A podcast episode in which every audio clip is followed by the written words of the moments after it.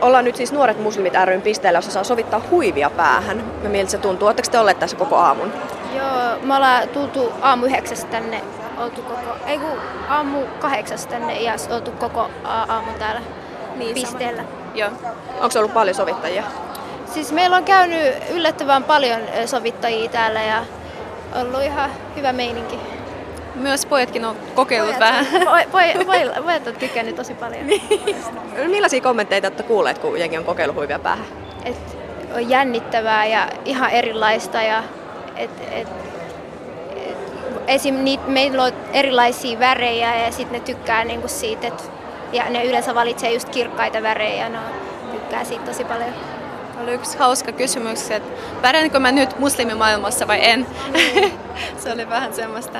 Kyllä sä pärjäät. Ihan ilman huivikin varmaan. Miksi, miksi tällainen piste on tarpeellinen? Mun mielestä esim. Suomessa on hyvä olla just esillä ja tota, purkaa näitä stereotyyppejä ja, ja tutustua enemmän tähän muslimimaailmaan.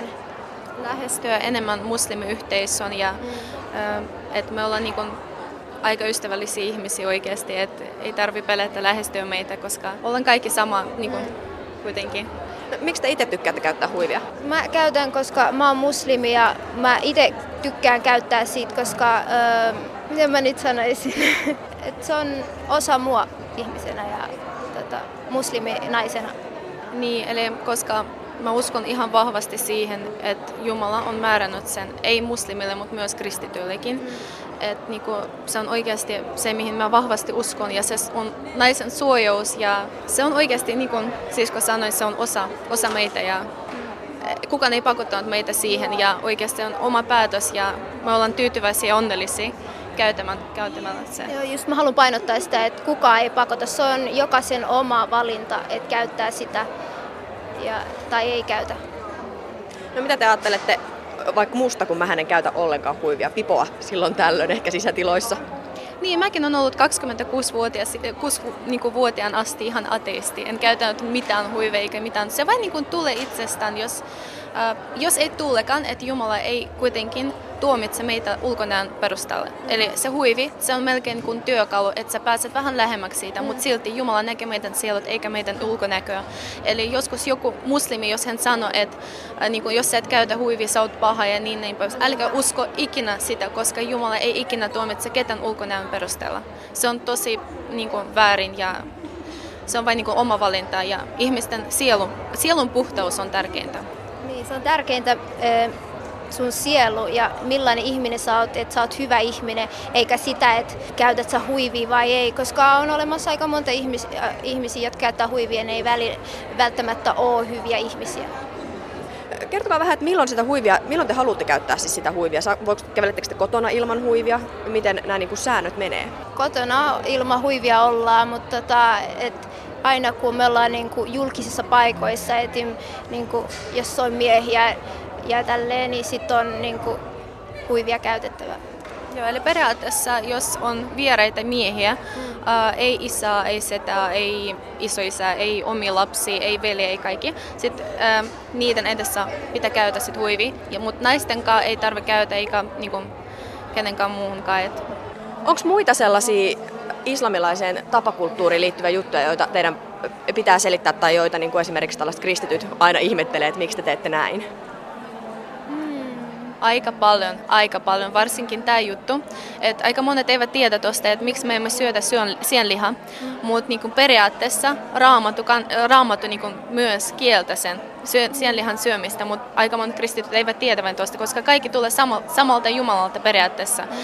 Ja niin kuin raamattu on vain vähän muutettu, mutta se on sama uskonto. Ja niin kuin, me ollaan ihan sama oikeasti, me uskotaan sama Jumala. Mut, ja sitten mitä pitäisi selittää aika kovasti joskus, että noin vi, äh, viidet, niin kuin viisi rukousta päivästä, päivässä, että miksi pitää niin usein ottaa yhteyttä Jumalan ja kaikki. Mutta sekin on aika tärkeää, kun miten enemmän sä otat yhteyttä Jumalaan, se on niin sulle, sulle parempaa, eikö niin?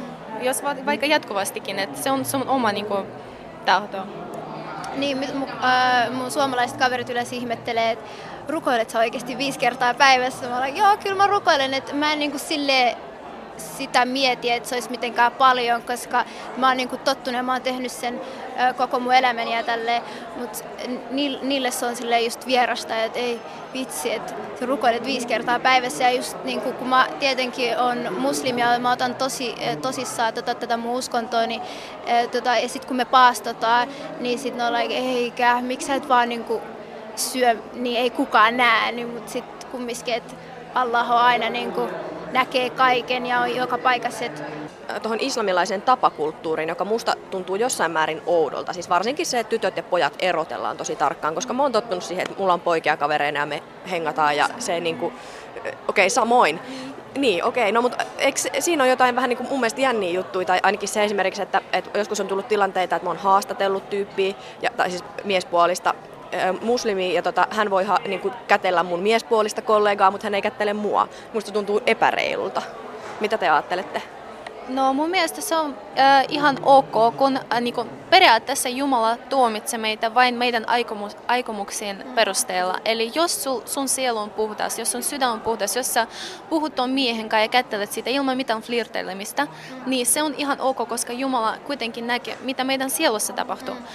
Mutta äh, mä itse niin kun joudun ja mä haluankin itse välttää noin ylimääräisiä kontakteja, koska äh, just fyysisiä kontakteja, vaikka kättelemistä tai jotain semmoista.